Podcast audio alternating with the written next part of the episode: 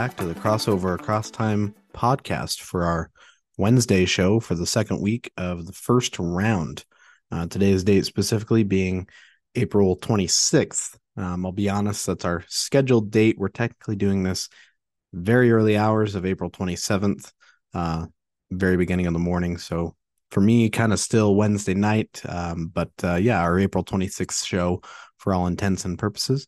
I'm your host, Karston. Welcome to the show. Welcome back to the show, both um, prior listeners and new listeners alike. We we welcome you to the show. We appreciate the support, and uh, we're gonna have a good uh, short show for you today. Um, little off the cuff as far as um, not a ton of time uh, the past couple of days to get a ton of prep work in for this show, uh, simply because um, I don't know if I've actually mentioned it on the podcast before, but I did start a new job um, last week. And so, last few days, I've been getting a little bit more into the swing of things with that. It's um, been a little bit more uh, at the front of my mind, you know, um, as much as I love doing the podcast and love the NBA and you know, would eat, sleep, and breathe basketball if it um, paid the bills. At the moment, that's not quite the uh, the situation, and so I have a job that will, you know, allow me to do this on the side. Um, and you know, it, it's a luxury. I'm it, it, you know, fortunate to be able to do that, but at times, you know, kind of have to put the job first in terms of getting acclimated to that. So, anyways, that's my little you know, kind of everyone knows type of a situation, you know, self-explanatory type stuff. But regardless, um, you know, I'll just jump right in with game summaries, but I just want to give a quick heads up. I apologize if I'm off base on anything I do as far as trying to summarize games simply because I didn't get to see a ton of action. Uh, I saw a few minutes of one game uh, or a few minutes of a couple games, and that's about it. So, but I'll do my best to fill in where I can um, we'll start with Monday. Um, and today, you know, in the past, I've usually, excuse me, I've usually um, done this kind of odd waiting game where I'm filming it late at night, but our schedule says that we're going to summarize the last two days, not counting today's action. And I kind of tiptoe around the fact that I already know what happened uh, with that night's games. And, you know, I was realizing, especially with playoffs, with the regular season, it's one thing where that's just day to day. Games aren't necessarily linked as much. Every once in a while, you have a streak. And if you're talking about a game, oh, well, the losing streak extends to nine. And then you already know that that night it was extended to 10. Um, it can seem a little bit uh, ridiculous as far as not talking about it that night when you already know about it. With the playoffs, it's magnified 100% you know, uh, or a hundred times rather magnified, you know, a thousand percent. It's, um, you know, I'm I'm talking about, oh, let's see what happens in the next game, but I already know what happens in the next game or what happened because it's in the past. So, um, I'm gonna try and get away from that. Um, again, as far as planning the podcast, that kind of helped me to have that structure of this day we talk about two days worth of action the next day two games or two days and so on uh, or next show rather. And so i'm going to work to get better about doing that because it really doesn't make sense. So tonight we'll talk about monday tuesday and wednesdays. We're talking about tonight's games as well especially because we had some series ending games. Um, and so anyways i've rambled a little bit too much here at the beginning. Let's dive into it. Let's talk first the Heat Bucks series, and we're talking Monday and Wednesday's games, which were both Miami victories. The Heat have upset the Bucks four games to one, gentlemen sweep. Um, they're moving on to the second round. First of all, I think all of us owe huge apologies to the Miami Heat.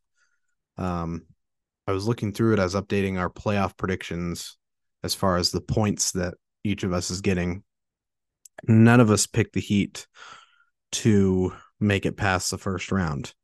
Um, we did think they'd win their play-in series game, their first one, they'd get that seventh seed and then lose in you know the first round of the Boston Celtics. Um, you know, they lost that first game. They got pushed back to the eighth seed. So they were in the spot that the Hawks were, where going against the Bucks, it was that same level of thought, maybe even a little less, of that team, whoever plays the Bucks, having little to no chance of being able to win that series as a whole. Um, we will add the caveat, um, much to the chagrin of Heat fans, but even they have to admit this is a huge factor.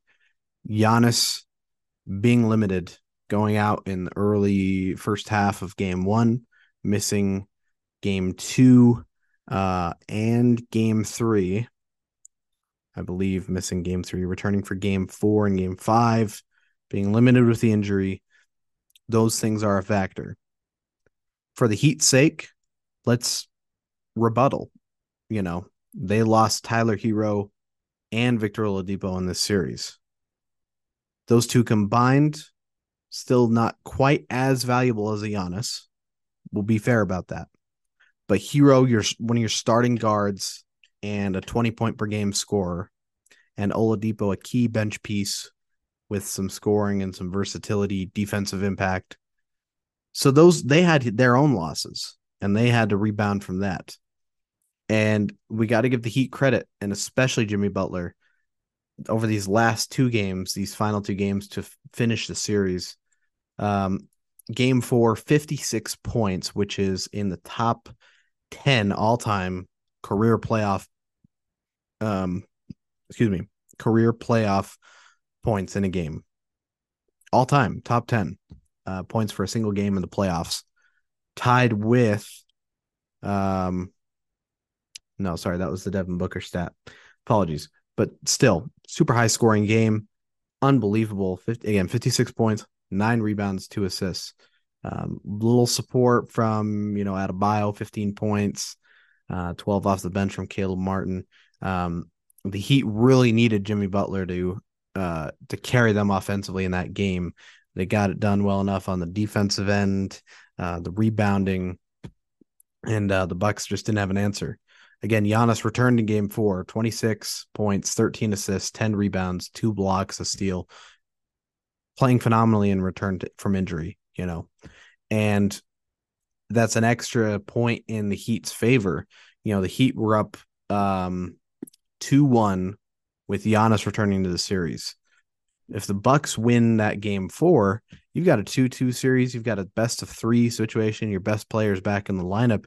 You have every opportunity to win that series uh, you think. So again, um, that's where where you know as much as we should factor the Giannis injury situation, we should also factor that he returned and played in the final two games of the series. So that was not a full story as far as why the Bucks lost. Um, the Heat did play a great game against um, a great team, you know, and so props to Miami. Uh, again, in that game, Brook Lopez had a great game too 36 points, 11 rebounds. Those two were dynamite 14 points each for Khris Middleton and Jrue Holiday.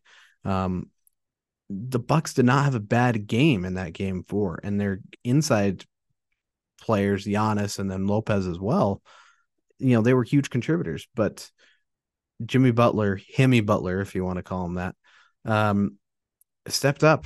A huge game, willing the Heat to a, a game four victory at home to force a series 3 1 you know, put themselves in phenomenal position to try and close the series. And then tonight, game five in Milwaukee, the Heat take it. They close out the series. It's an overtime affair, close game down to the wire.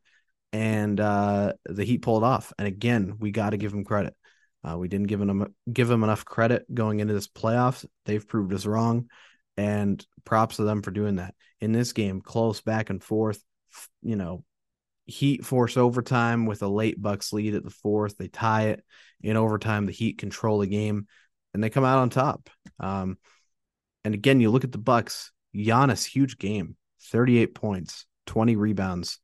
The turnovers were there, seven turnovers. That was kind of the theme for the season. That's almost a microcosm for what he was able to do this season. Um, just that little nagging thing that you know limited the Bucks from being truly dominant. I think even though they won the most games in the regular season. Um, they could have been even better had he not had those you know turnover struggles. Middleton with 33 points, six rebounds, six assists. He was back. He was playing great that whole series. You know, so that's even you know they were they were full strength there. Lopez 18 points, 10 rebounds. Jrue Holiday 16 points. Um, it just the Heat were on fire, no pun intended. Jimmy Butler, a great game following up a 56 point game, 42 points, eight rebounds, four assists, two steals, a block, the all round game, just slightly less uh efficient offensively, or his game could have been easily up into the high 40s. Um, Bam Adebayo, 20 points, 10 rebounds, 10 assists, a triple double to provide more support for Jimmy Butler, 22 for Gabe Vincent, 15 points, 12 boards for Kevin Love, and 10 points off the bench for Kyle Lowry. And again, this Heat team, as inconsistent inconsistent as they were in the regular season, we know when they've had the pieces put together they're a dominant team. And it almost seems like it's every other year for the Heat. I mean, this season in the regular season, wildly inconsistent. We don't know what would happen with the playoffs. Prior year, great team all year, go to the conference finals, losing seven games. year before that, didn't do. I mean, they were a first round elimination. They were an eight seed, lost to the Bucks in the first round in in 2021 um 2020 the bubble season they go to the finals against the lakers. You know so it's just like this every other year odd situation where if they're subpar one season or they fail to meet much of the expectations you could have for them then they're the next year going to have an unbelievable year and be in contention you know? Just kind of a weird last couple season trend but uh you know they're kind of bucking the trend a little bit with a subpar regular season by their standards and now winning a first round series in a, a eight seed upset the first time since i believe that sixers bulls series in 2013 um so again credit to them props to them. They're in the second round of the playoffs and actually they already know who they're playing because we did have another series closeout that played both uh, monday and wednesday. Uh, excuse me, they only they played Sunday and Wednesday, um, and that was the uh, the Knicks and the Cavs. So we're talking tonight's games uh, with this matchup in particular. The Knicks with a a three one lead going back to Cleveland, and they close it out on the road despite some injury troubles. Those will be factors, of course, in their next series, but they close out the series anyways, four games to one. They're moving on to the second round to face Miami so we have New York and Miami in the playoffs, second round. If you would have told me that at the beginning of the season, I would have been surprised by a number of things. Miami being an eight seed, New York that high in the playoffs, them facing each other in the in the second round with those circumstances. Crazy stuff. Really adds to the intrigue of the playoffs. And again, credit to New York for being able to pull this off uh, in this game five. Big lead throughout much of it, uh, really controlling the game. You look at the box score for the Cavs 28 points for Donovan Mitchell. Uh, again, a little bit rough on the shooting percentages. Darius Garland, 21. Um, Mitchell, by the way, seven rebounds, five assists, two steals, and a block.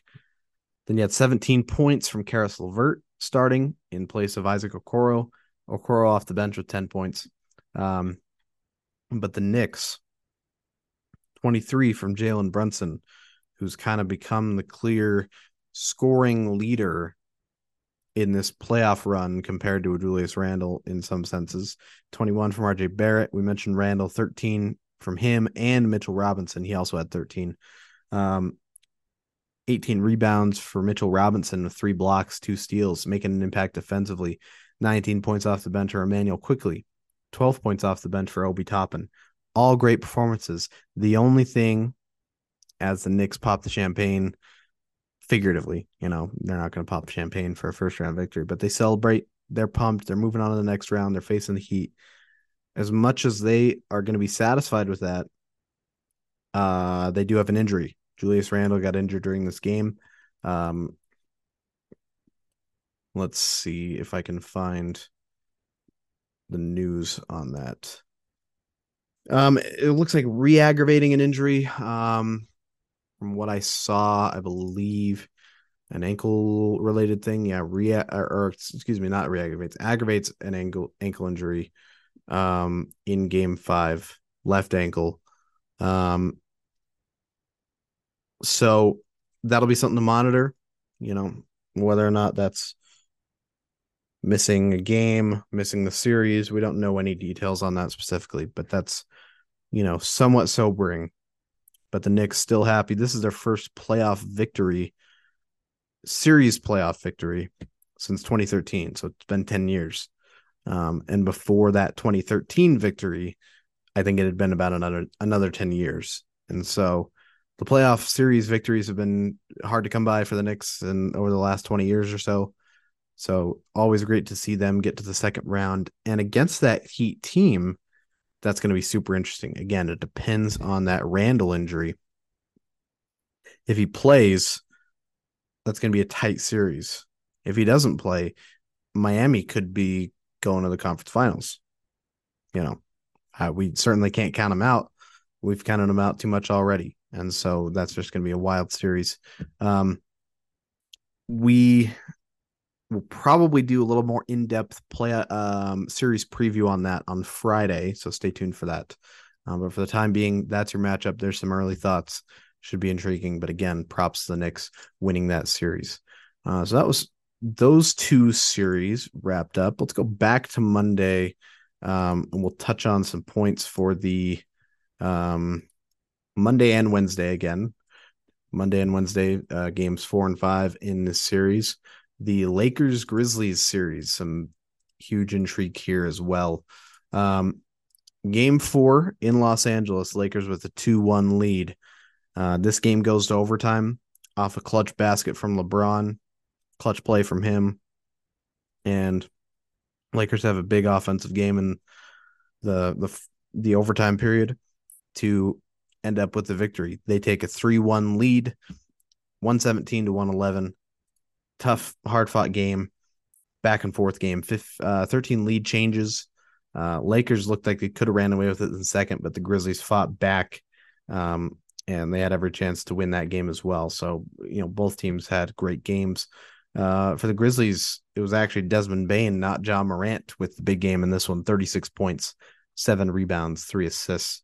Morant with 19 points, seven assists, and three steals. Uh, Tillman with 12 points, eight rebounds, six assists.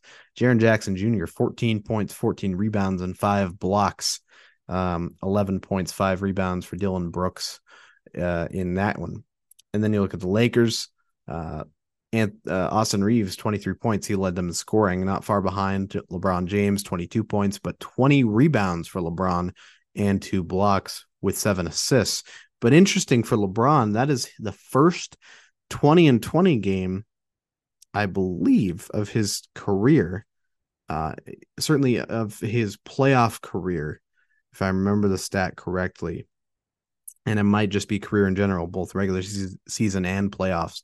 The first time he's ever had 20 and 20 like that, which makes sense, but it's also, you know, you feel like with how dynamic he is as obviously he's going to get those points.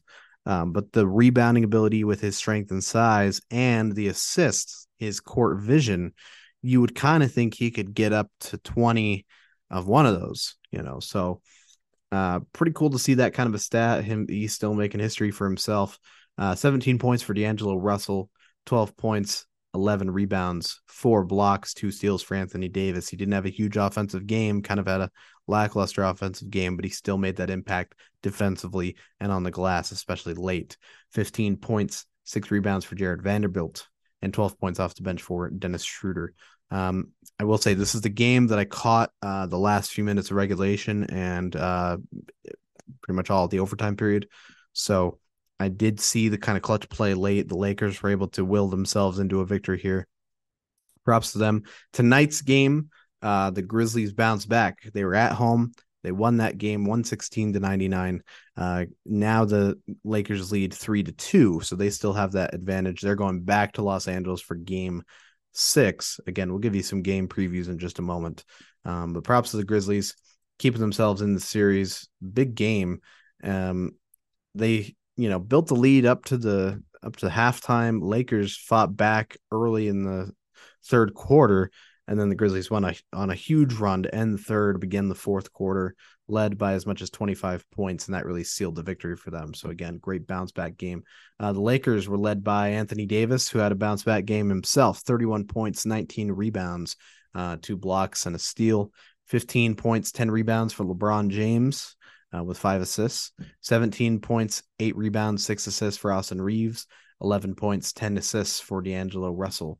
Meanwhile, off the bench, or excuse me, meanwhile, for Memphis, uh, Desmond Bane, Ja Morant, each with 30 plus points. 33, 10, uh, 33 points, 10 rebounds for Desmond Bane, 31 points, 10 rebounds for Ja Morant. Morant with seven assists, Bane with five assists. Um, great games complementing each other. Uh, 18 points, 10 rebounds, two blocks for Jaren Jackson Jr. Um, and that, you know, those three pretty much led the charge for Memphis in this big win for them. So again, game six will come up. Lakers will hope to close it out at that point. Um, we'll have to see what happens. Um, let's real quick go through these couple of games. Um, these were kind of, you know, outcomes that were to be expected based on the teams and the points that those series were at. Firstly, the Denver Nuggets won game five at home, 112 to 109. Very close. Give the Timberwolves credit for not backing down, especially over the last few games of the series.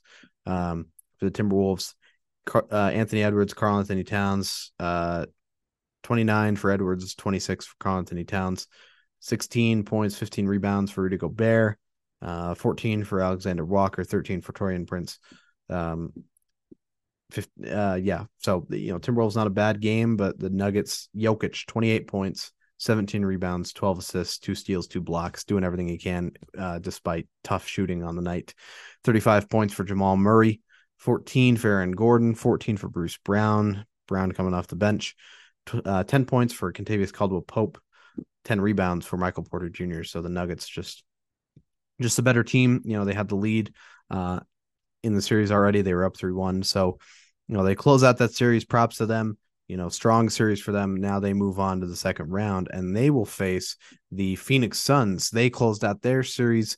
Uh, both these games, these closeout games were from Tuesday's action. Um, this one just coming after that. Uh, Nuggets win. The Suns win at home, 136 to 130. Kind of a wild game in some aspects, but um, the Clippers with the injuries they had and how well the Suns were rolling after a surprising game one loss. Um, that you know it was kind of expected that this series was going to be closed out in about five games, maybe six games. Um, the credit to the to the Clippers fought close throughout you know first half and beginning of the second half, and then the Clippers went on or the excuse me the Suns went on a tear in the third quarter. Clippers fought back again, brought it within a few points in the final few minutes, but the uh, Suns were going to hold on. They they were ready to just get to that second round. And again, the Clippers wild stat lines: twenty seven points for Norman Powell. He led led them in scoring. Twenty points, ten rebounds off the bench for Mason Plumlee. Nineteen points off the bench for Nicolas Batum. 14 points, eight rebounds, eight assists for Russell Westbrook. 16 points, 10 rebounds for Ivica Zubac, Uh, you know, 14 points, uh, excuse me, 12 points for Marcus Morris Sr., 10 points for Terance Mann. That's a lot of offense. That's a lot of co- contribution.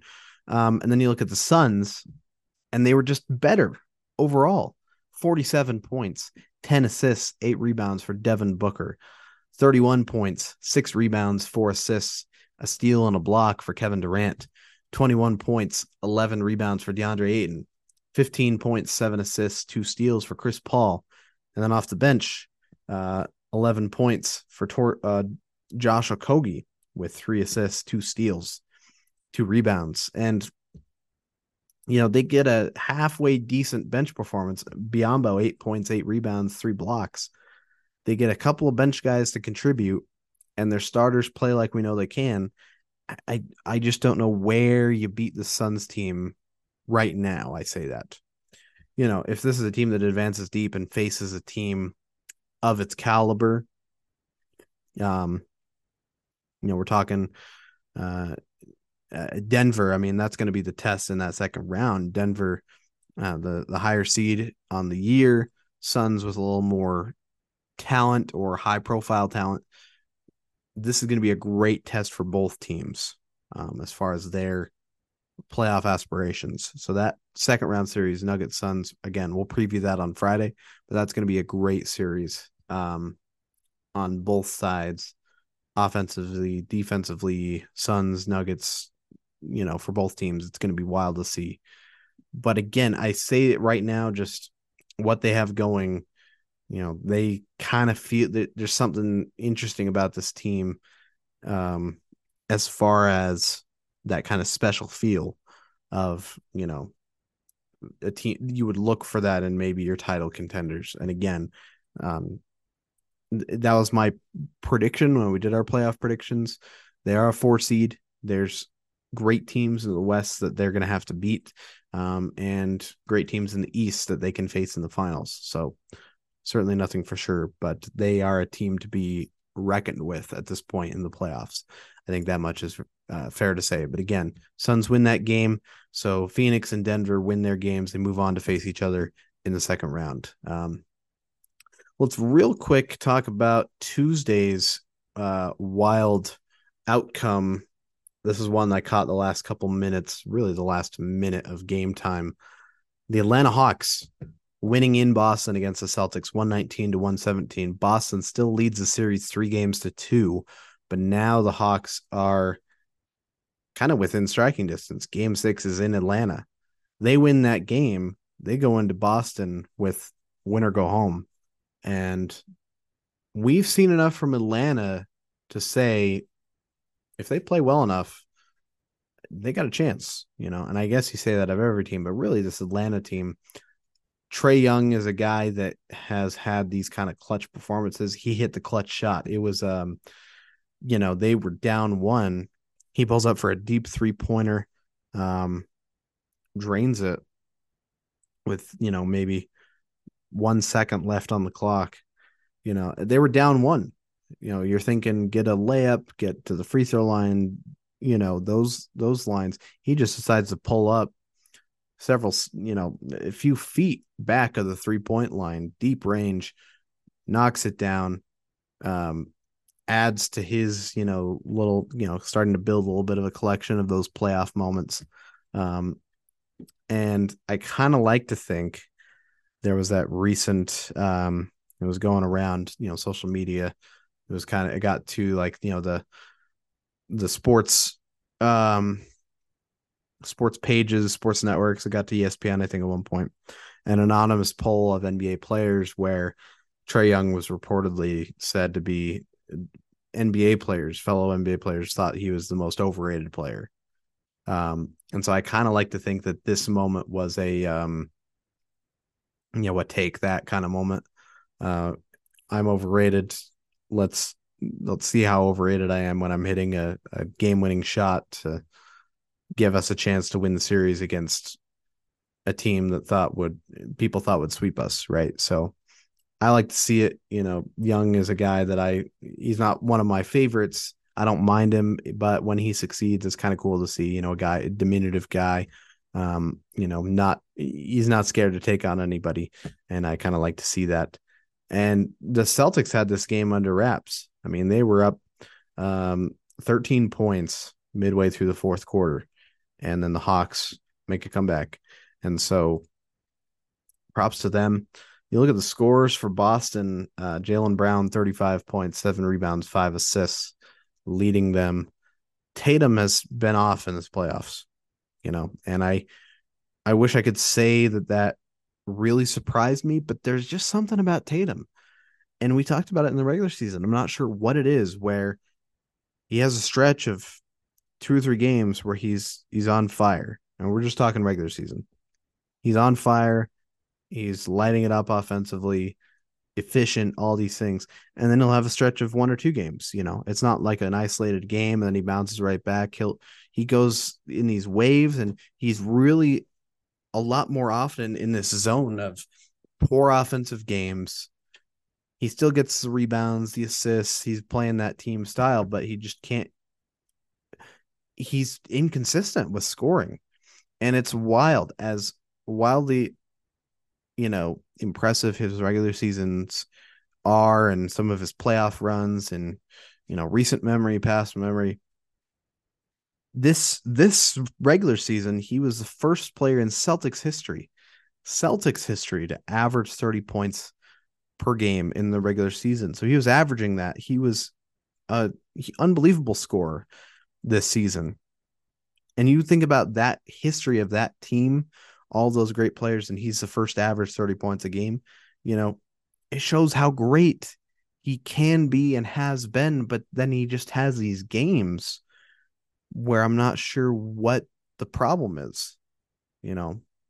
And I don't know, that's my small little soapbox, you know, just kind of being flabbergasted by Jayson Tatum, you know, for lack of better summarizing, I suppose. As far as the other guys, you know, Derrick White, 18 points. He had what I thought were clutch free throws, and then it was all kind of undone by Trae Young. 14 points off the bench for the sixth man of the year, Malcolm Brogdon. 10 each for Marcus Smart and Robert Williams III. Williams also with seven rebounds. Um, and then for the Hawks, Trae Young, 38 points, 13 assists, two steals, four rebounds. Not the greatest shooting night as far as the percentages, not terrible, but not out of this world. But again, not afraid to take that final shot. And again, I like to see that out of him. 22 points for John Collins. Uh, a little better scoring game. Like to see that as well. Uh, 18 points, six rebounds, five assists, two blocks, and a steal for Bogdan Bogdanovic, getting the start in place of the suspended Dejounte Murray. And 13 points for DeAndre Hunter uh, as well as 12 points off the bench for Saddiq Bey. So credit to the Hawks. You're going back to Atlanta. That's going to be a tough game for Boston because now you've got a lot of pressure. Again, the Hawks are the seventh seed. Nobody really picked them.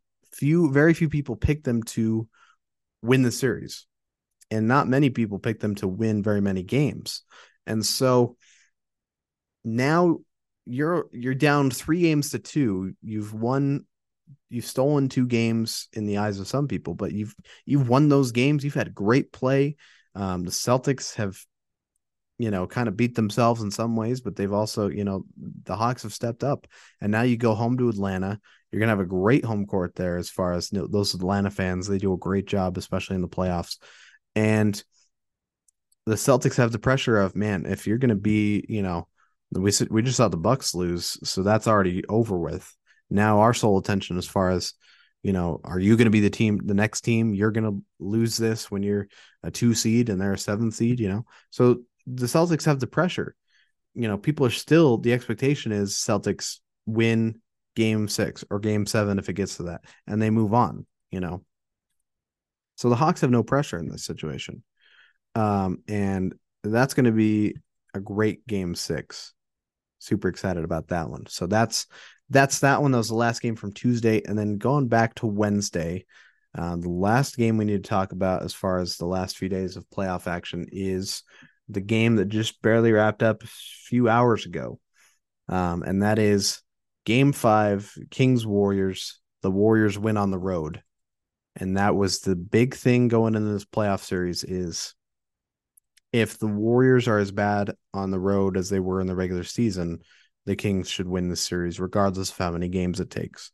But now the Warriors took the fifth game of the series, their third game of the series in Sacramento. They won the game. And now the Kings are really on their heels. And of course, I've mentioned mentioned it prior. I'm in this series, my personal preference, I'm rooting for the Kings. I think a lot of people are, you know, as far as the underdog team, the story there, but also the Warriors dynasty, you know, the fatigue that can come with that in the moment um, until you have a few years after it's passed to kind of look back and have that appreciative moment. Um, but they're the Warriors, you know, they're the defending champions. And we knew that you, you shouldn't discount them with a sixth seed, with a horrible road record in the in the regular season, with whatever it is because this is a team at the end of the day, its core players have won multiple championships together. Um, it's a recently re- retooled roster that allowed them to win the championship last year and still basically that same core with Um, you know, a small subtraction here, a nice little addition there. You know, six seed, first seed, 10 seed that wins its play in games. This Warrior squad, as it's constituted, is always going to be lethal. And Curry, in particular, has been red hot in the series, win or lose. Klay Thompson's been locked in. Um, you know, they had every ability to win. Um, and so credit to them.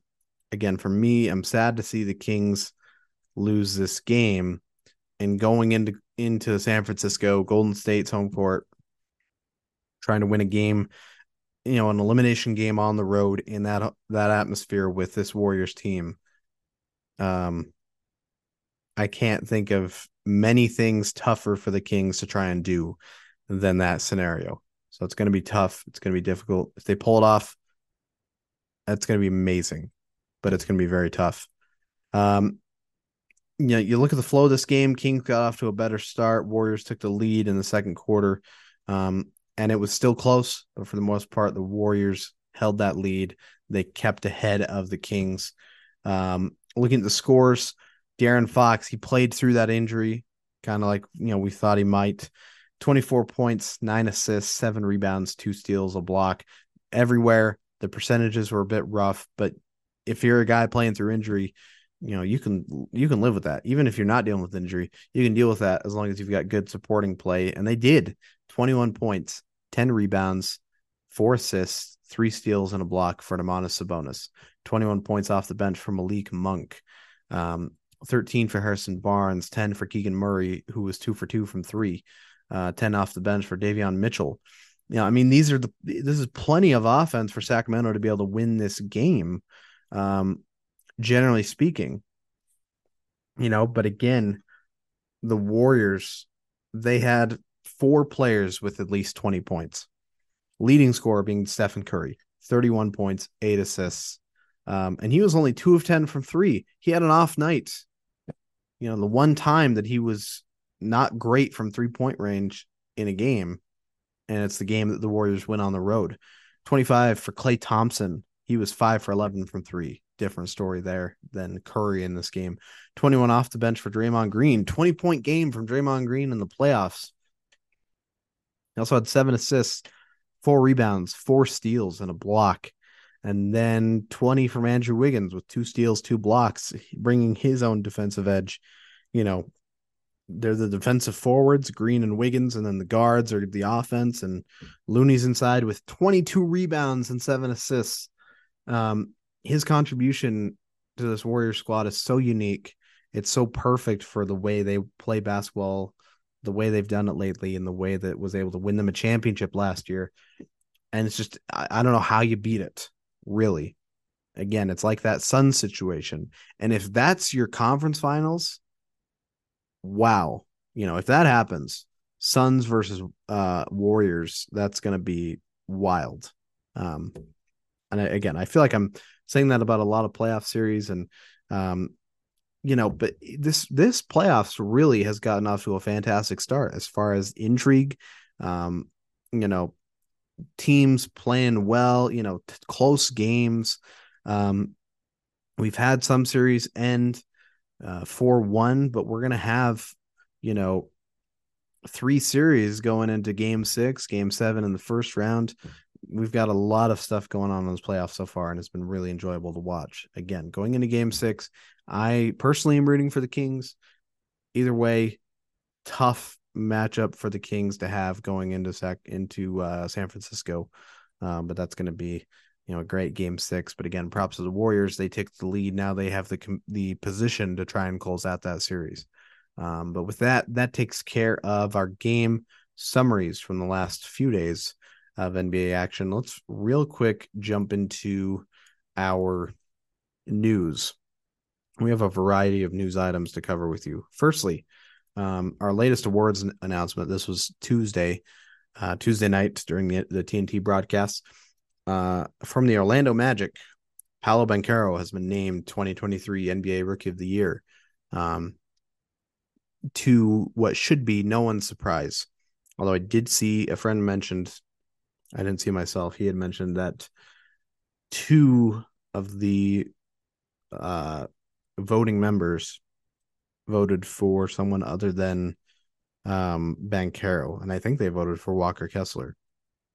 And um, if those two guys are Utah-based writers, I apologize for their bias.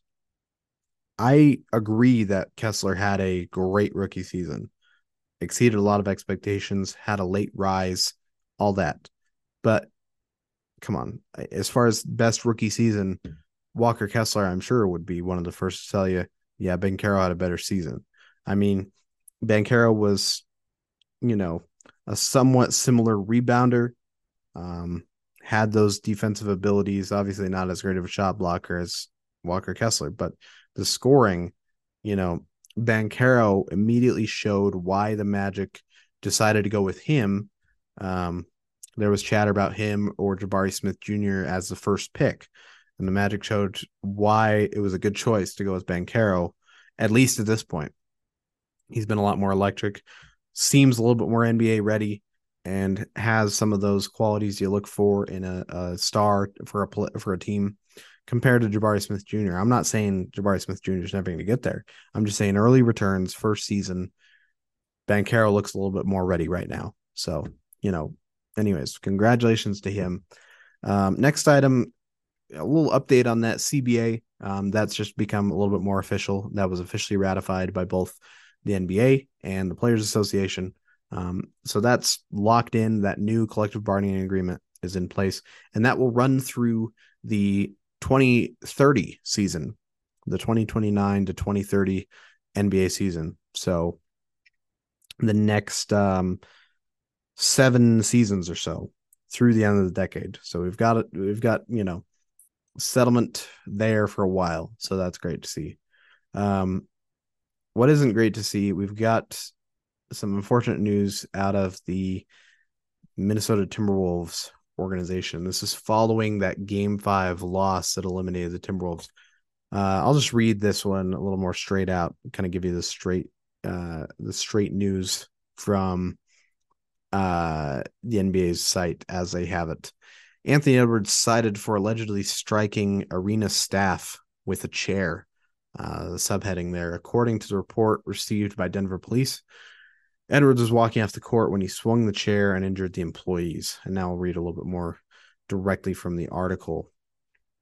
Uh, Minnesota Timberwolves star Anthony Edwards was cited for third degree assault by Denver police following the team's season ending loss to the Nuggets after he allegedly swung a folding chair and struck two women who were working at the time at Ball Arena.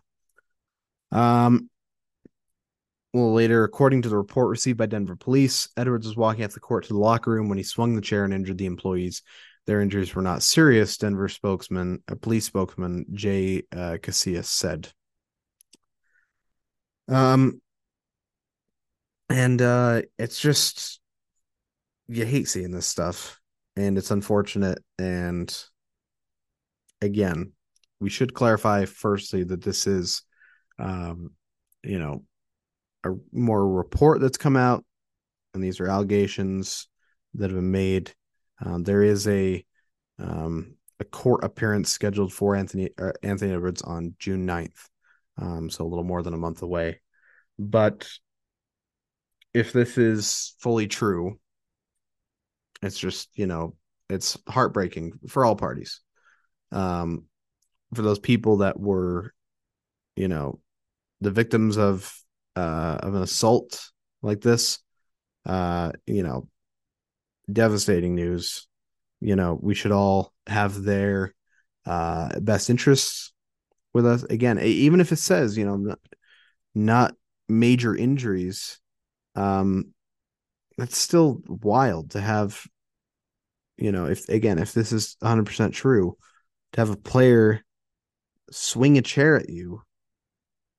Obviously, he's frustrated with his, you know, his team's outcome maybe with his performance, you know, number of factors. But um it's just it's just it's just too bad. And really for Anthony Edwards, I feel bad for him too. A young guy who um especially in this playoffs, this regular season, the last couple seasons, he's shown that generational Yeah, that's a strong word, but really incredible talent. You know, he's a guy that has the tools and has shown plenty to one day become one of the top five players in the NBA. You know, he really has shown that ability and that potential. And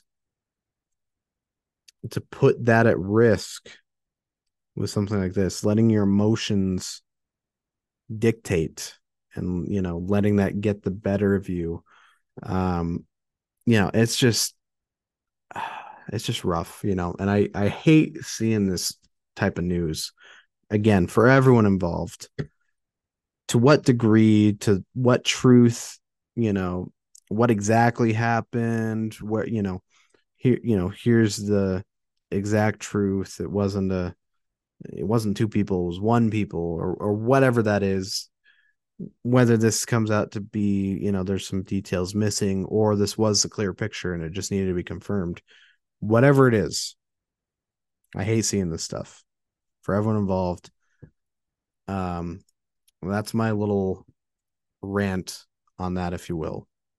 But uh, I'll leave it with I hope for all parties this can get resolved positively. You know, whatever that entails as far as, you know, confirmed details at that time. So we'll leave that. Let's get you to some injury updates. Again, we talked about Randle and Fox. Those were some things from the day. One more for the Clippers. Again, they were eliminated Tuesday night.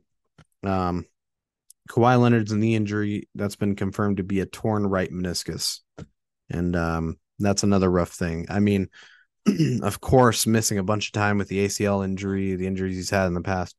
Um, there's no timetable yet for this one. Um, torn meniscus sounds fairly, you know, substantial. I would think not quite on the level of an ACL and MCL, but probably still substantial. I'm guessing there's a good probability this eats into the beginning of next season. Now, again, big clarification. I am not a medical expert and I have no firsthand insight on this. That's just my speculation. Confirmed at this time, no timetable yet. Um, but he does have a right, torn right men- torn right meniscus, so that's something to keep uh, keep updated on. A few more items, uh, a little more, you know, teams have been eliminated or off-season specific things. Firstly, the Portland Trailblazers, they are going to be debuting a new G League team. They will have their own G League affiliate team next season. Uh, and that will up the number of teams in the G League to 31 total. Um, so that'll be interesting to see uh, the identity of that team as far as uh, branding, things of that nature. That has not been announced yet, but that will be announced at a later date. Um, we do know they'll be playing their games at uh, the University of Portland's arena. So there's that. Uh, for the New Orleans Pelicans, CJ McCollum uh, recently had surgery on uh, a, a, right thumb that was uh, injured, and he will, during this offseason, reportedly focus on rehabbing uh, a different injury, a right shoulder injury. So McCollum focused on getting getting right, getting healthy for the next season. Um, and then finally, some NBA news, a little bit related to the Jazz. The 2023 Salt Lake City Summer League um, has officially set its dates for July 3rd, 5th, and 6th. Um, the teams involved, I can let me see if I can pull that up for you real quick. Um, scroll down a little bit more to where that was, and then in the process end up passing it. There it is. Uh, so the Jazz, of course, uh, the Oklahoma City Thunder, the Memphis Grizzlies, and the Philadelphia 76ers. Those will be your four teams, summer league squads that will be participating in the Salt Lake City Summer League. One other thing to note this will be the first event happening at the uh, newly to be renamed Delta Center. If you recall, I did mention it very briefly in a podcast a while ago. It came out during the regular season that the Jazz were going to, uh, they had a new naming right sponsor for the arena. They were going to rename Vivint Arena to Delta Center, which of course was the original name of the arena when it was first um, built in the 80s, early 90s. Um, let me see if I can double check that. As a Jazz fan, I feel like I should really know the exact 91. So as a ballpark, open in 91. It was opened as Delta Center. It's had a number of names since then, and now it's going to be going back to that name. Um, and that will be the first event for that. So that's that's a cool note to see. Um, but otherwise, that takes care of our key news for the last few days. Um, let's go ahead and dive into uh, the game previews we have for you for the next couple days. There's not a ton because again, we now have five playoff series that have fully wrapped up. We only have three first round series that are, you know, in the final games, final stages. And we'll see game six of the Boston Atlanta series on tomorrow's slate. And that'll be only the only game tomorrow. Tomorrow, TNT, 8:30 Eastern Standard Time. Um, the Hawks hosting the Celtics, Boston leading three games to two. That's your first game. Then on Friday, we have a couple games, and those are game sixes in the other series. Friday, eight o'clock Eastern Standard Time on ESPN. The Warriors will be hosting the Sacramento Kings, and then uh, at ten thirty Eastern Standard Time, the Los Angeles Lakers will be hosting the Memphis Grizzlies. Both home teams are up three games to two. Both games in California, both games later in the day. So that will be interesting to watch for to see if either of those series, um, neither series, both series, whatever it is, come to a close. What happens with both, te- you know, all four of those teams? That'll be very interesting. Then on Friday's show, we'll go ahead and give you, along with our playoff previews, we're going to start getting into some playoff dates for some second round matchups. So that's going to be great to uh, to dive into at that point. But otherwise, that really takes care of the bulk of the show. Again, um, this ended up being kind of similar length to what we've done in the past, but um, or in recent weeks rather. But um, that's where we're at. You know, again, filming this a little bit later in the night, so I will go ahead and not waste any more time, and I'll get things wrapped up here. Let's first do our this day in history fact for you, um, and we're going back to 2012 for this fact.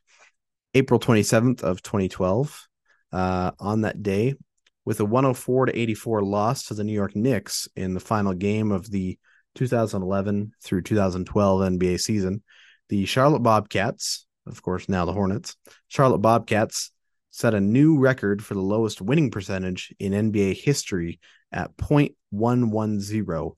Um, their record on that year being seven wins, 59 losses. Um, and a lot of people consider that worst team in NBA history. Certainly a great candidate, worst winning percentage, um, fewest total wins, but of course that should be factored in with it was a, uh, a lockout shortened season. Um, so they only played 66 games, 66 games instead of 82. Um, teams like the 73 76ers won nine games and had 73 losses, but they had a just barely a little bit better winning percentage. Um, there's teams like the 90s Mavericks and Nuggets that are also in that mix. Um, but that's a you know, if you're gonna make a pick for worst team, that's a that's an interesting pick. And again, I'll take this opportunity to plug um on YouTube. I have no, you know, ties to this. I just like to plug it because it's a great um great video on YouTube, Secret Base. They do all sorts of sports stuff. And it's um their Dorktown series. They have a video on the 2012 Charlotte Bobcats that's phenomenal. It's got, you know, Jon Bois who does the Dorktown stuff usually uh um not Seth Rosenthal, the other one. Um anyways, um I apologize, not remembering his name.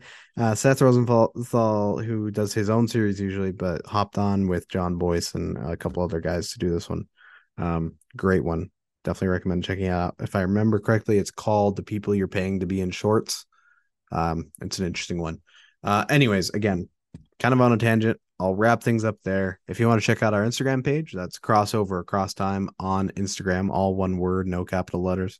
We share content from the show. We also do our best to share content from across the NBA. So that, along with the podcast itself, is a great way to stay up to date on the NBA as a whole, along with that historic touch that we hope to give you um, on the podcast here. But um, with that, thank you all for listening again. Um, prior listeners, return listeners, and new listeners alike, we really appreciate the support.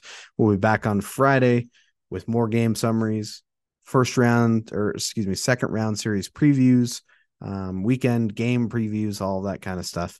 Um, so we really appreciate the support once again, and we will be back with you on Friday.